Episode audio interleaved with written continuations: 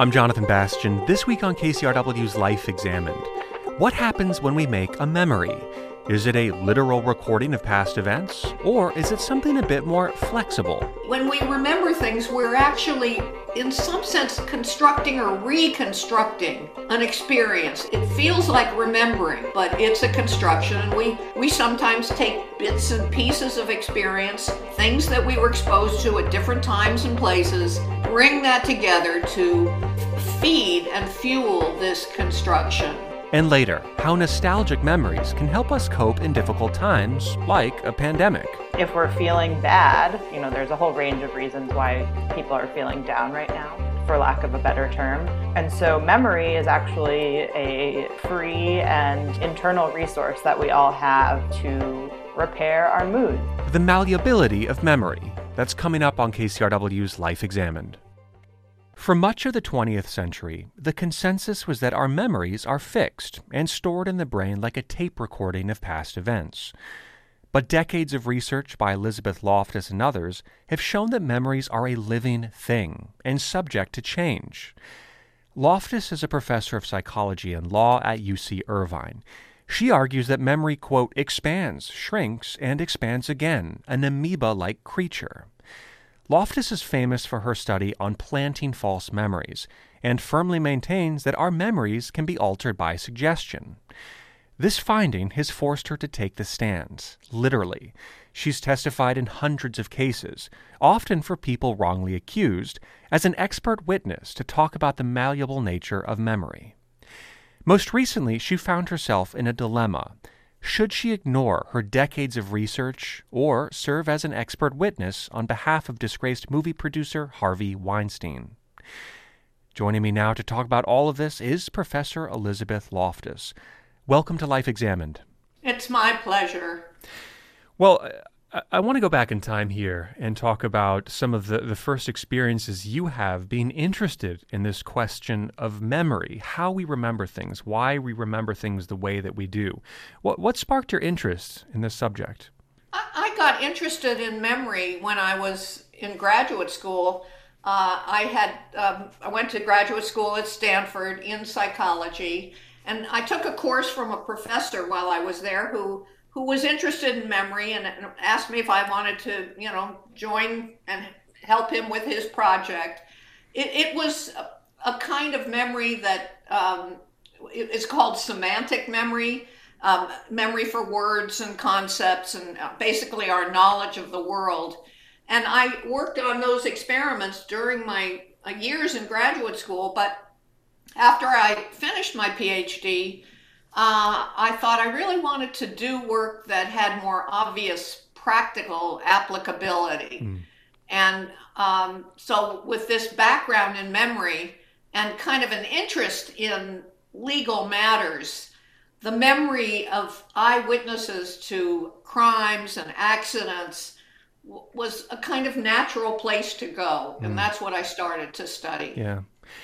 You've given a talk on a really fascinating legal case, um, and it involves someone called Steve Titus. C- can you talk about what happened to him and why it really caught your attention? The reason that the Titus case was so significant to me, I think, is be- probably because of its sad ending. Uh, so, what happened with Steve Titus? He was a, a restaurant a manager. He was engaged to be married. He he was going to marry Gretchen, the love of his life. And one day he gets pulled over and he gets accused and, uh, and identified by a rape victim who essentially said he was the one who raped her. Uh, there were a lot of issues having to do with this identification, but this, this victim, a genuine victim, was so confident when she took the stand that the jury uh, convicted Steve Titus, and and uh, he just screamed that he was innocent. His fiancee is sobbing in the courtroom, uh, and he's he's hauled off to jail. What ultimately happened is that she had identified the wrong person. She hmm. identified the wrong person, and it was only because of a journalist who took an interest in Titus's case and, and found the real perpetrator, somebody who had committed a whole bunch of, of rapes in that area uh, that Titus was finally set free. So, so that might have been the end of it, uh, but he had lost his job, he lost his fiancee, his life was a wreck, and so he decided to sue uh, the people he felt were responsible for this wrongful uh, conviction. And just days before he was uh, going to go have his day in court with this civil lawsuit, he died of a stress related heart attack. He was hmm. only 35 years old. Wow. So that it tells you something about the pain and the stress and, and the agony uh, that befalls someone who is falsely accused. And can you walk us through, I think, what what this case illustrates when it comes to memory? One of the things that the Titus case illustrates, um, when when this uh, rape victim first was shown the photos and asked to try to make an identification, she was not all that certain. She pointed to the photo of Titus. She said, Well, this one's the closest. But her expression certainly did not seem very confident. By the time she got to trial, she was absolutely positive that's the guy. So something happened in between to bolster her level of confidence and therefore make her a more persuasive witness when it came to test to testifying uh, at the jury trial, at the criminal trial. And um, she and this testimony was responsible for this conviction, which ended up being a wrongful conviction.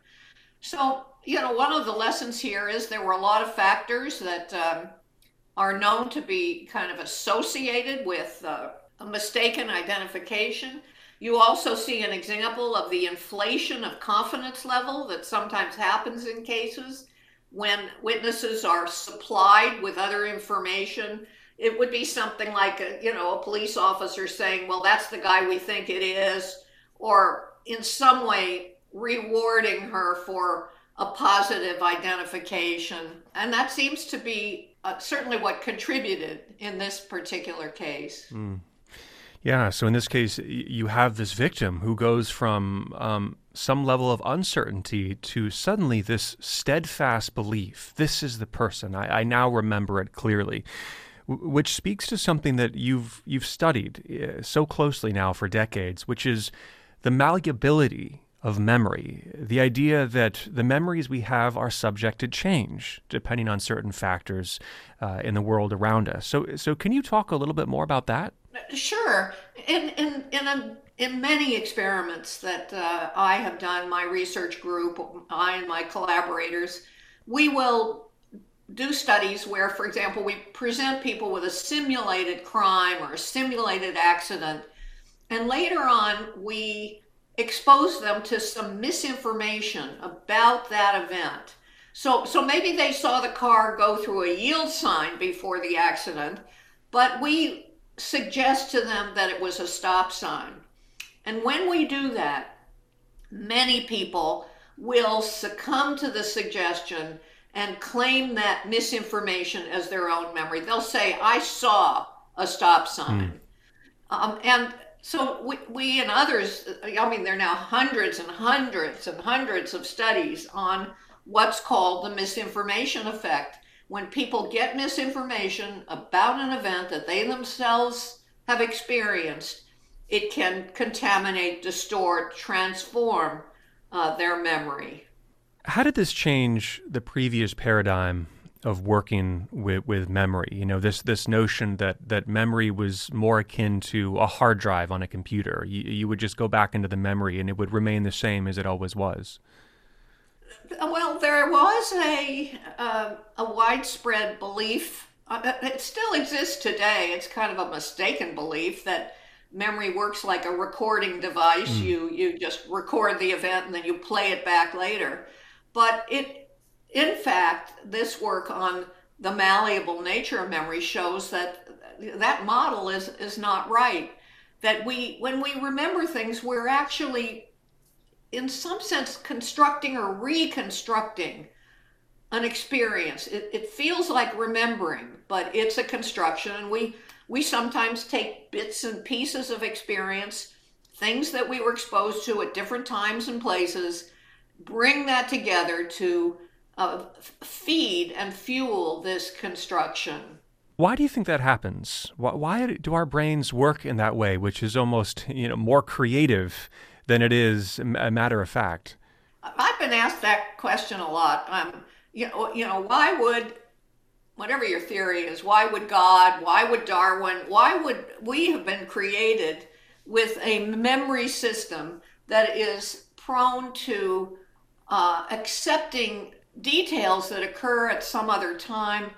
And scientists who, who work in this area have come up with a, a couple of speculations about why. One of them is this flexible memory system means that when spontaneous errors creep into memory, which they do, and we learn about it, we can update our memories with accurate information, and that would be a very useful feature. Mm. another speculation is that some memory distortions actually might be, in a way, beneficial for the person.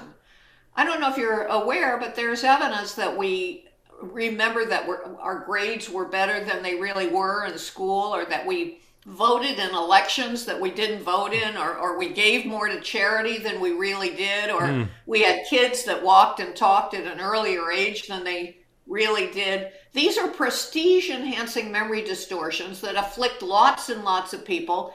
And it may be that they allow us to feel a little better about ourselves, maybe a little, little happier life. Interestingly, depressed people don't do that as much they tend to to not uh, kind of inflate their sense of self or their past, I guess.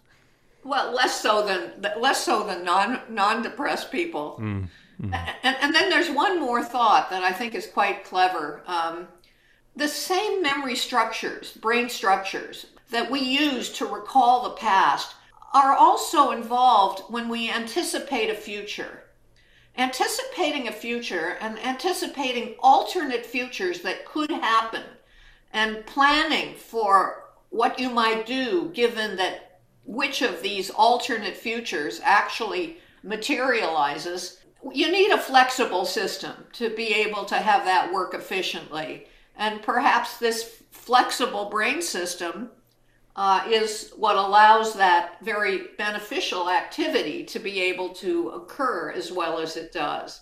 So I'm, I'm just throwing out a few mm. speculations that scientists have have tossed out about why we would have been created with a memory system that works like this. Yeah, and I love that you use the the term flexible memory here. That seems like a perfect one. And and it reminds me of one of your famous studies in which you were actually able to implant a memory in people's minds. Um, in this case, uh, you were able to to convince people that when they were young, as children, they were actually lost in a mall at one point. Can you say more about that? These were adults, and we what we did with these adults is we planted a completely false childhood memory. Um, we planted a childhood memory that when you were about five or six years old, you were lost in a shopping mall, you were frightened, you were crying, you were ultimately rescued by an elderly person and reunited with the family. And we did this by talking to, let's say, the mother of our research subject and we would gather from the mother some true things, true experiences that really did happen to the subject when the subject was, say, five years old. And then with the mother, we would create and make up a completely false scenario about being lost at a particular time um, in a shopping mall where the family might have shopped and being rescued and so on. We present these four experiences to our subject as if they're all true and interview of uh, several interviews with the subject. And what we found after about three suggestive interviews, about a quarter of these ordinary men and women, healthy, intact men and women, fell for the suggestion and began to remember all or part of this made up experience. And that was one of the earliest studies of what's now called the planting of rich false memories. But there have now been lots and lots of other studies.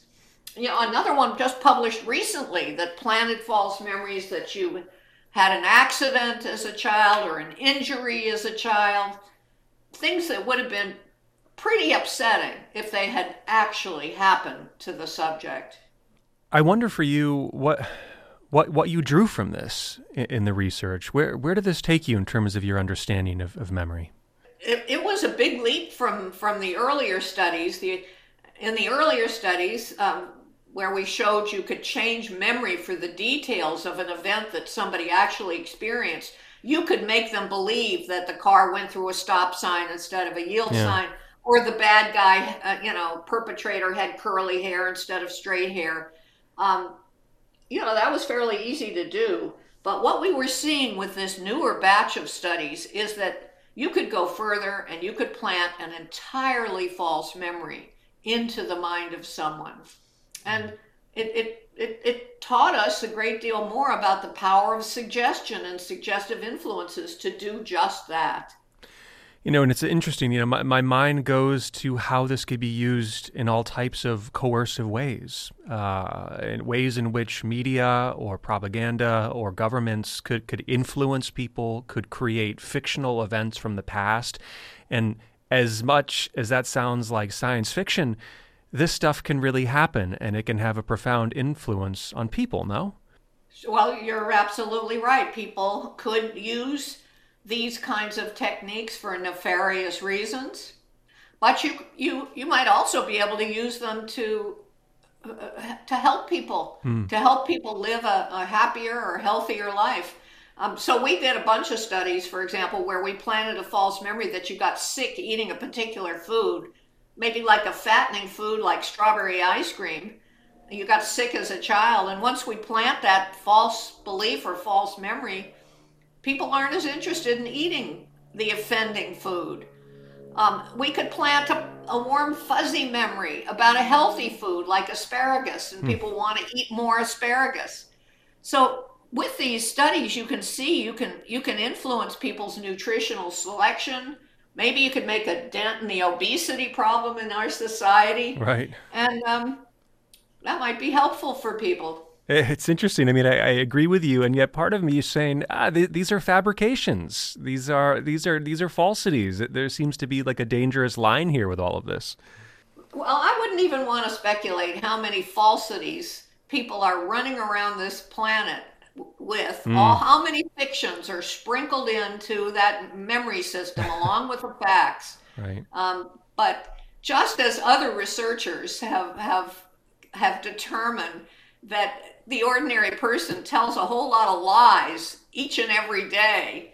Um, if we had a good way of counting, I think we would we would be able to determine also that people have a whole lot of falsehoods uh, mixed in with those truths in memory. Mm there's a really interesting personal story that you tell, and, and it's one that, that I, I know touches on a, on a difficult part of your past, but it's it, it involves your mother when you were a child, and it's it's a way that you uh, were able to access this malleable memory. C- could you talk a little bit about that?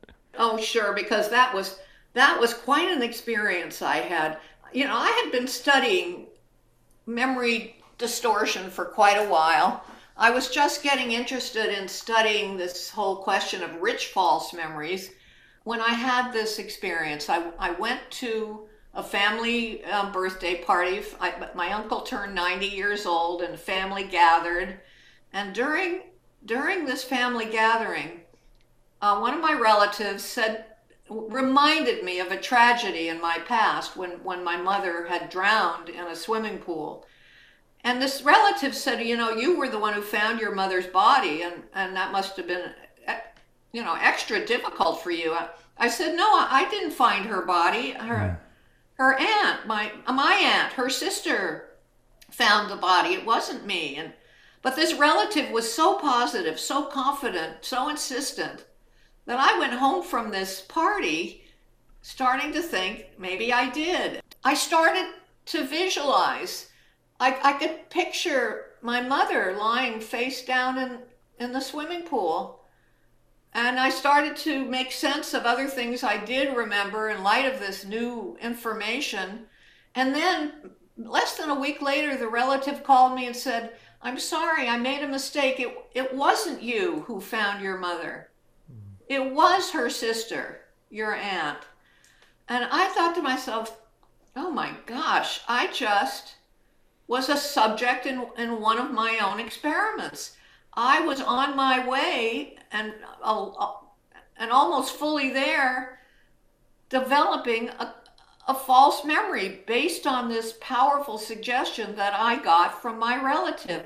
And it, it taught me what it might feel like for the subjects that I study and the and the people out there in the real world whose cases that I have worked on where rich false memories have been planted. This might seem kind of like a a large philosophical idea to throw in here, but but it makes me really think about what is reality and, and what is not if our brains are working in this kind of creative, flexible way.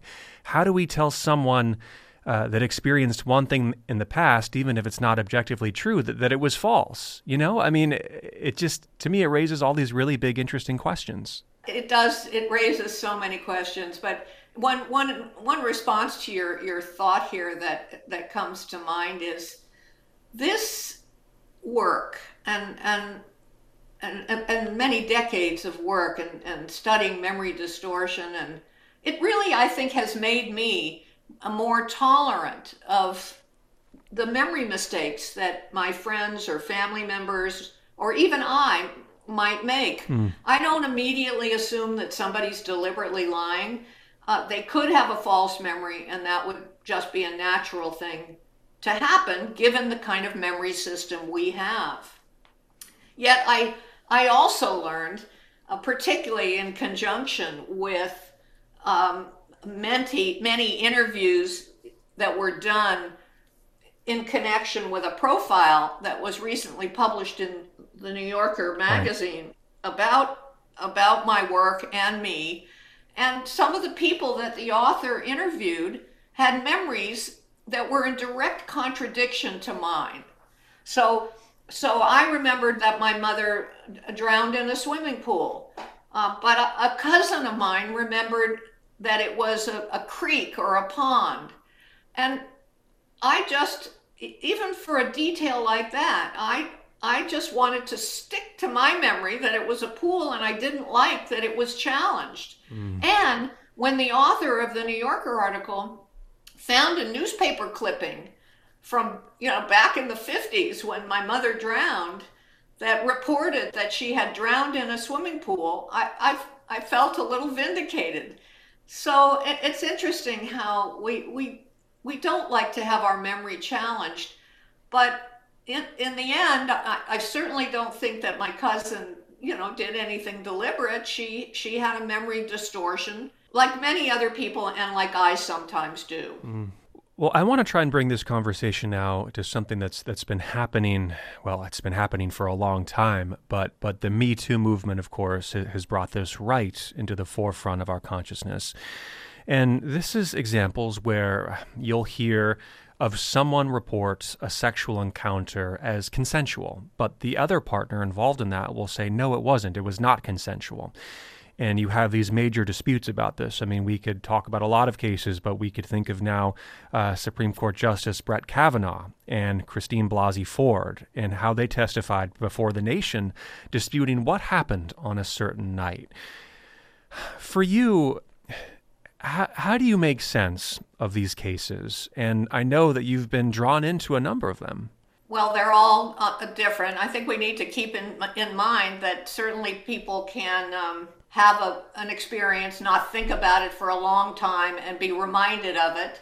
They can have an experience that's that's awful, not think about it for a long time, and be reminded of it. You just have to go to a high school reunion. You can experience that for yourself. Um, but what sometimes happens in the cases that that make their way to, into litigation because they're the contested cases, they're the most mm. difficult ones, is that sometimes people are exposed to some new information that can uh, contaminate or, or, or distort their memory and make them remember an event as, as more awful, more inappropriate, more aggressive, more hostile, more bad uh, than it actually was. That sometimes happens too.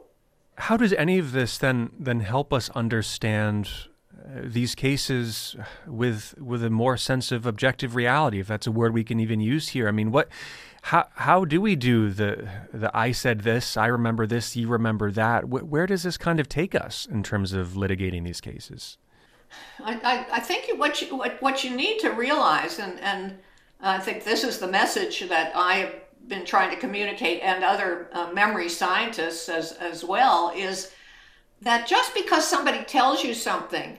Uh, and they say it with a lot of confidence, they say it with a lot of detail, they say it with a lot of emotion it doesn't mean that it actually happened.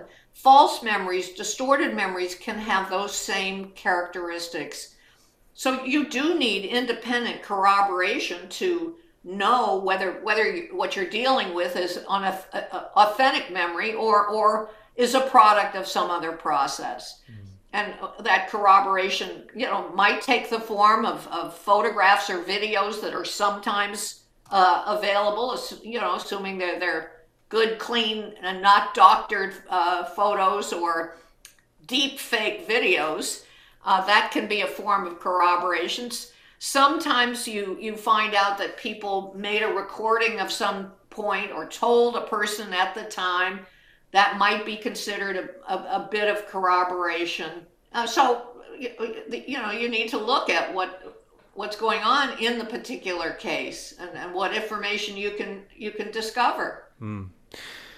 I'm sure, though, some people who, who might be listening might might interpret this as uh, we we should not always believe those that have been subject to sexual assaults. Um, how would you respond to that? I, I think that uncritical acceptance of every memory claim, no matter how dubious, is harmful to our society. Mm. It, it, it trivializes genuine cases it certainly harms the innocently accused and their extended families who suffer greatly.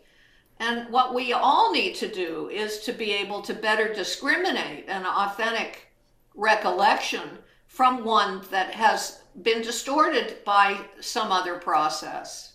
We don't, we don't, you know, there are a lot of people in this society who believe they were abducted by aliens and, t- and they have very specific memories. Uh, they were taken up on spaceships, sexually experimented upon, returned to their beds on Earth. They've been studied by a Harvard psychology professor extensively. They're very interesting people and they're often high functioning, educated people. We do have to have some skepticism about memories. I mean, and they are sort of proof that uh, people can come to remember things that most people would think are false and and to feel very emotional and detailed and confident mm-hmm. about those probably false memories. Yeah.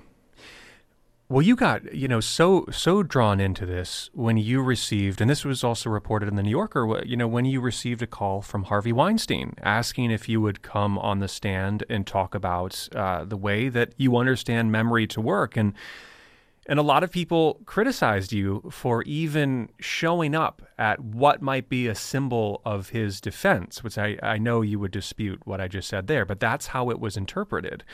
I, I would love for you just to talk about that experience because you got a tremendous amount of backlash from women, from people in your department. Can you say more about that? I, originally, I got uh, contacted by an attorney in Los Angeles who was representing Harvey Weinstein very early on, uh, soon after he was accused. And uh, I had worked with this attorney before. She was absolutely a fantastic, smart, interesting attorney to work with. And sure, I, I will consult with you on this case.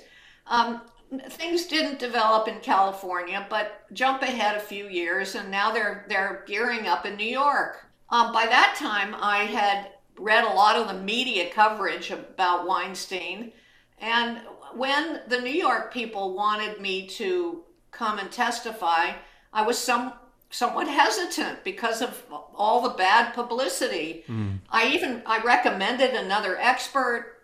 They liked the other expert. They hired the other expert. Uh, excellent expert, but in the end, Harvey wanted me to be a part of this uh, case as well.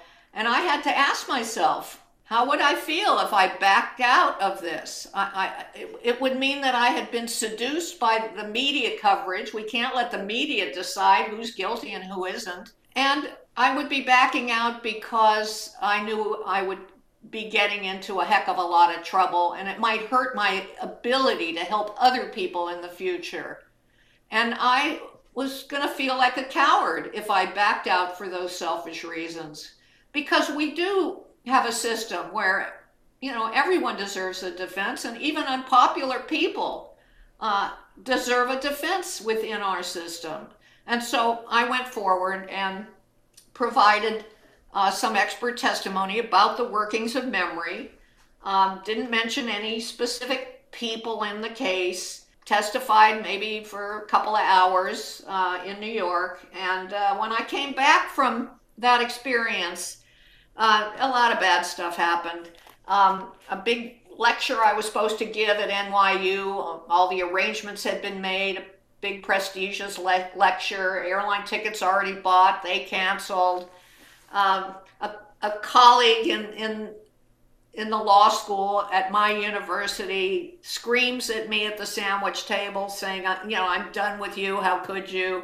But uh, at the same time, um, you know, other people had very different reactions that were more in line with, I think, the, the right philosophy of our legal system. And it's there to protect all of us. Mm.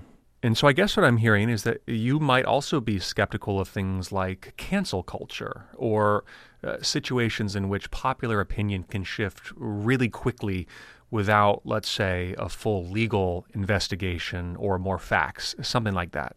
Absolutely. I mean, I, I, I think we're, we would be better off if, if um, people in general and jurors in particular, um, you know, have accurate knowledge about the workings of memory. They can then take that accurate knowledge and decide whether, in one particular case, they're going to uh, accept the memory report or maybe not. In, in, in the Weinstein case, of course, the jurors did convict him of some of the things he was charged with and acquitted him on others.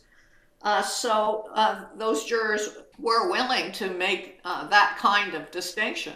Well, I'd love if you could just talk a little bit more about the legal system and the jurors and, and how they need to rely on witness testimony that, that could be flawed. One thing we know about um, about jurors is they're regular people, mm. and um, regular people have beliefs about the workings of memory that are sometimes contradicted by the scientific evidence.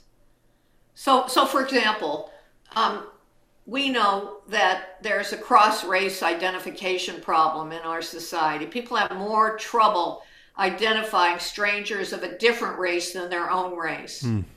And this may be one reason why people of color are sometimes getting uh, misidentified and wrongfully convicted, uh, something that I'm kind of passionate about.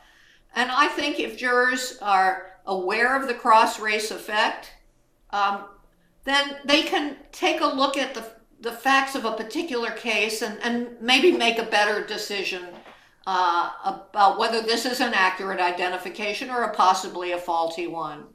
And, and that's our hope as, as memory scientists um, that we can provide information. It, it doesn't necessarily have to be through expert testimony, it might be through jury instructions or just educating the public um, through various media channels about how memory does actually work so that better decisions are made and fewer wrongful convictions happen. Do you ever work with neuroscientists, or, do you feel that that breakthroughs in neuroscience could eventually help help us understand some of this a little bit better? I have collaborated with scientists who are experts in neuroimaging, and um, we have subjected people with true memories and false memories to functional magnetic resonance imaging, looked at the mm. neural signals when people are recounting a true memory versus a false memory.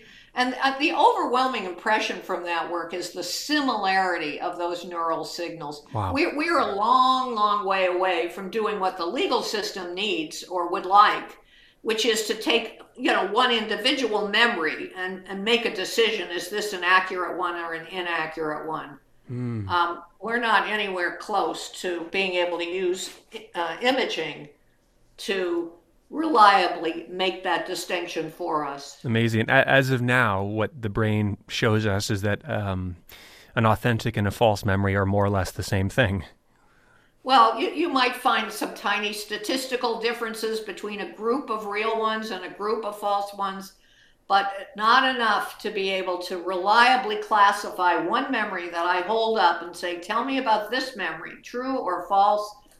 Can't do it. Hmm.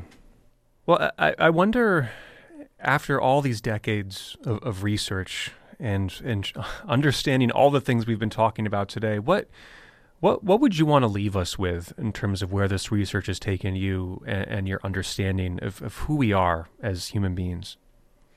I'd leave people with the one take home message that I think I've clung to for at least the last decade, which is that just because somebody tells you something and they describe it in a whole lot of detail, they express confidence when they they tell you the story, Maybe they even cry when they tell you. It doesn't mean that it actually happened. It doesn't mean it actually happened that way. That that false or distorted memories can have those same characteristics. Um, and so you do need to kind of step back and resist the temptation to fully embrace and accept uncritically a story just because it has these features that impress us. Mm. And, and to ask the further questions. I want to know more. I want to know more about how this, how this experience happened and what kinds of things happened to the person after the experience was over. Elizabeth Loftus is a professor of law and psychology at the University of California, Irvine. It's been a fascinating conversation today. I love talking about your work. Thank you for the time. Oh, my pleasure. Still to come, does misremembering help us cope? Does nostalgia actually serve a psychological purpose? We'll take a closer look. And as always, if you missed any of our shows, head on over to Apple Podcasts for the full library. There you can find last week's episode on listening, why we're so bad at it, and how to get a little bit better. You're listening to Life Examined on KCRW. Stay with us. Introducing the KCRW donation car, designed to be recycled this first of its kind vehicle will save you time, space, and hassle by disappearing. Enjoy the luxury and comfort of turning your underused car into a donation worth hundreds, even thousands of dollars. The KCRW donation car, already in your garage, driveway, or on cinder blocks outside your house. Act now at kcrw.com/cars. I'm Jonathan Bastian, back with Life Examined on KCRW. We just heard Elizabeth Loftus, professor of law and philosophy, say that what we think we remember may not necessarily be true.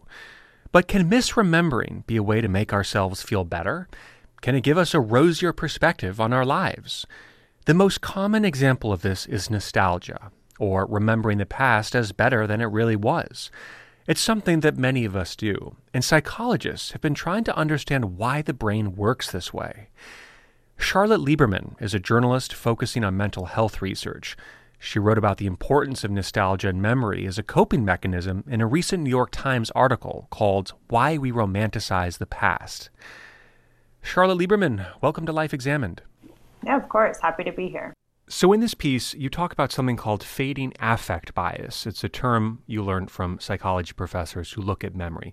Can you tell us a little bit about what this term means and how it ties into some of these bigger questions of memory? Basically, it refers to the phenomenon whereby we forget negative aspects of the past more readily than positive aspects of the past. So, if that sounds like a mouthful, it's because it is. And, and what it looks like is um, I'll give an example. So, let's just take um, a very basic example of going on vacation. And let's say you had a stomach ache on a beach vacation one day. It was a very debilitating stomach ache, mm-hmm. but you were on a beautiful beach.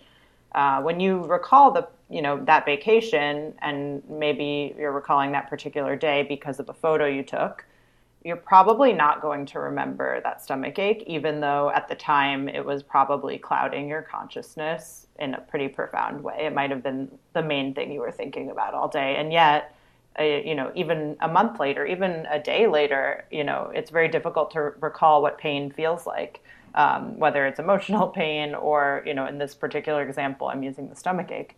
Um, so, so yeah, the basic um, definition is just that negative experiences tend to fade more readily than positive ones. Mm. You spoke to a whole bunch of experts about this from across across the country, and and and they gave you some interesting ideas as to why this might be happening. What, what did they tell you? I think the biggest you know through line that I found across disciplines and across researchers is that this is basically a coping mechanism psychologists use this term mood repair. Right. And I heard several psychologists say that fading affect bias is a bias designed for mood repair. And mood repair is exactly what it sounds like. It's, you know, a quality of human memory that enables us to repair our moods. So what does that mean? Um, if we're feeling bad, like many of us are feeling now to some degree, whether that's because we're bored, because we lost our jobs, because our family members are sick, you know, there's a whole range of reasons why people are feeling down right now, for lack of a better term. Um, and so memory is actually a you know free and um, internal resource that we all have to repair our moods. Um, we probably wouldn't use that terminology. We might say make ourselves feel better. Um, and so that's exactly kind of why fading affect bias is is there. It's an, an adaptive mechanism of our of our brains to help us, you know, feel better. Uh, and and just to zoom out a bit, I guess I think it's important to remember that negative emotions um, are also adaptations. So they're mm. telling us that something is something's up and we, we should deal with it. Um, so anxiety is a very primal example there. So if we're anxious, that's our brain's telling us something is wrong. There is reason to be vigilant and afraid. And you know, in the forest, if there's a predator, that means we you know get the hell away from the predator. But if we're just anxious in our homes and our brain is telling us, hey, something's wrong, we're going to do whatever we can in that moment to feel better, whether that means binge watching Netflix or drinking too many beers or feeling nostalgic. Um, so I, I, would argue that nostalgia is probably, I don't want to say it's the best option of those three. I don't know. Mm-hmm. I, I, also binge watch a ton of Netflix, so I can't, you know, I can't be too self righteous. But um, it is, it is doing the best we can. You know, I, that's how I think about it. Yeah, and, the idea of mood repair, it's kind of it's kind of a, an interesting and wonderful idea in and of itself, um, and and it makes me think of uh, something that lots of women go through: childbirth, for example. Uh, no doubt, an extremely painful event, um, but but is perhaps remembered a little bit differently ten years or maybe two years down the line. So we continue to reproduce. I mean, w- would that be another example of what you're talking about?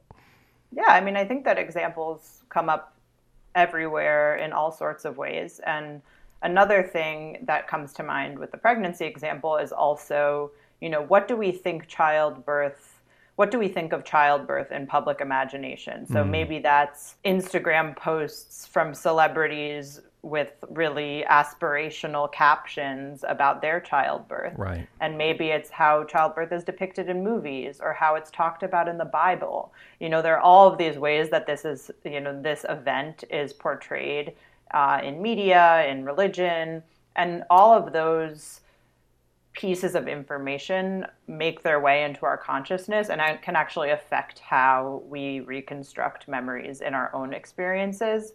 And so that's just one of the ways that um, our memories can become you know manipulated. Yeah that all the other factors that kind of uh, that shape the memory outside of what it felt like at the time i think that's that that's fascinating. Well one you didn't talk about it too much in the article but but you did mention that um, traumatic memories or people suffering from severe trauma this is an, an exception where where oftentimes those that have been through something horrific will get stuck in the past. Did you have a chance to look at that a little bit more? Not a ton, but you know, I am as you mentioned, interested in mental health, and so you know there is a close relationship between um, trauma and anxiety, and often actually like obsessive compulsive yeah. uh, behavior. So there there is a kind of loop that ends up happening where I think the sort of hypervigilance that is the byproduct of anxiety um, that is closely related to the trauma for obvious reasons um, has people kind of get stuck in a loop where they believe that rehearsing that memory might lead to different outcomes mm-hmm. or perhaps will make them learn from it and be better prepared for it and you know the next time it could happen. So that that there's also a kind of adaptation to you know post traumatic stress in that in that respect. You know we don't think of it as an adaptation we think of it as a pathology. Uh, but but that's a particular you know kind of negative memory that um, definitely is an exception to this rule yeah yeah well, thinking again about about how we make sense of the past and and how oftentimes it appears rosier than, than maybe it was when we were actually experiencing it. Um, th- there's been a lot of new research in the psychology world into something called self distancing. You you write about this as well in the piece. What is self distancing, and what do we need to know about it? Yeah, so self distancing um, refers to generally, you know, getting distance from oneself, and there are lots of different ways that we can do this. Uh, we can think of who am I going to be in five years? That's a question that inspires self distancing. Uh, we can look at photos of ourselves. That's a way to get distance from ourselves. Um, we could imagine what a friend might say about us. That's another way. Uh, you know, and researchers will refer to this in all sorts of ways. Like temporal distancing is a very technical term that mm-hmm. refers to thinking of ourselves in the past and thinking of ourselves in the future. Um, and, and basically, you know, there are a lot of benefits, is what the research has found, um, to self distancing, um, particularly in, in times of difficulty. So it, if, if you really think about it, it's pretty intuitive. If I'm suffering in the present, but I'm able to recall a positive memory about myself or imagine a future in which this difficult thing is no longer happening, it actually provides me with resilience or motivation or all sorts of other resources um, in the present that enable me to think through my situation perhaps with more you know strategic thinking right. or whatever critical thinking um, and so so self-distancing can actually provide a lot of psychological resources even though we tend I, am I'm, I'm kind of interested in the tension between self distancing and this sort of omnipresent advice to be present. Exactly. Right. Um, so so that's something that came up for me is you know when is when and when should we be present and when should we not be present. Hmm. We live in the era of mindfulness, don't we? I mean, this this yeah. is kind of this is this is everywhere, and we're taught that the power of now and and the present moment is all that we have, and yet here we are saying that sometimes we need to remove ourselves from it. It's kind of paradoxical. I, I, what else? What else could you add to that, or what did you find in your research? I think one thing is to you know zoom out a bit, and I think what I found what I found comforting is just you know the human mind is very complex, and we have this very complex ability to time travel and to be sitting in a boring Zoom meeting, but be thinking about that time we, you know, went on vacation mm. or what it was like to go to the library in college. And maybe that puts a smile on my face. And so I think what the research sort of made me think is just like, wow, that's pretty cool. And I wouldn't want to give that up. So yes, maybe I should be present in the Zoom meeting. Maybe it would make me learn more or, you know, be more productive or whatever other benefits you want to cite. But you know, it, I think just being able to appreciate that human consciousness is so complex and that this ability to be in two places at one time is actually kind of a yeah. profound technology. Um, that's sort of how I, you know, came out of it. And I think that, you know, also just thinking about the psychological benefits of being able to do that, you know. So if I'm let's say, at home and I'm very anxious and I'm feeling socially isolated, and I'm able to not be present with that, but actually look at a photo of myself five years ago and think, wow, you know, that was a really fun experience, and that gives me whatever level of positivity I can access at that moment. I think that's a pretty good thing. Mm-hmm. Um, you know, and there's a time and a place to be present. And yeah. if we're not present all the time because it's too hard, I don't think we should you know think that's a bad thing Yeah, and one thing that is always kind of confounding thinking about being a human and all of this is why we just are so brutal to ourselves in the present moment oftentimes, why we are so continuously self-critical. And I think that that's why this this idea of self-distancing is is interesting and maybe important um, which is that it's hard to have perspective in the moment. Um, and we tend to be much better at giving advice to other people than we are at giving advice to ourselves.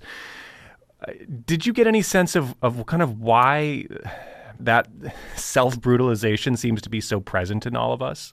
Yeah, I think that a large part of this has to do with um, another evolutionary adaptation, which is called negativity bias. Mm. Um, so the you know the basic idea you know it kind of speaks for itself but we are wired to give more attention to negative things sure. in the present than positive things and you know there's very good reason for that if i'm going back to my forest example if i'm in the forest and i see a beautiful lush bush of berries but there's also a tiger i don't yeah. know where this forest is yeah. but you know, I should probably notice the tiger before I notice the berries because yeah. I'm gonna, you know, there's a there's a good reason to get. It. Sounds like a good idea. Yeah. You yeah. know, so with the way that that manifests in you know modern life is that I'm gonna notice all of the emails I haven't responded to before I think to myself, wow, that I did a really good job in that presentation five minutes ago. Mm-hmm. Or I'm gonna think, you know, oh, I you know, I ate too much rather than, oh, isn't it great that I took a run yesterday? That's yeah. just like how we were wired that way. Um, so it, it really takes a concerted effort to challenge that bias in all sorts of ways. And, right. you know, one of the ways we can do it is by thinking of ourselves as we might think about a friend. Mm-hmm. Um, and that's itself a, a self distancing technique. Yeah. Um, also referred to as self compassion. Um, and there's a lot of research there on self compassion and the benefits of it. I've been speaking today with Charlotte Lieberman. She's a journalist focusing on mental health research. Her latest piece in the New York Times is titled Why We Romanticize the Past. Charlotte, thanks for the time. Of course. Thanks for having me. Well, that's all for today. The producer of Life Examined is Andrea Brody. You can listen to this and other episodes on your favorite podcasting app. And while you're there, leave us a review. Tell us what you think. You can also email me your feedback directly at jonathan.bastian at kcrw.org. To learn more about our guests and this topic, check out our webpage. That's kcrw.com slash lifeexamined. I'm Jonathan Bastian. Thanks again for joining us. We'll see you next week.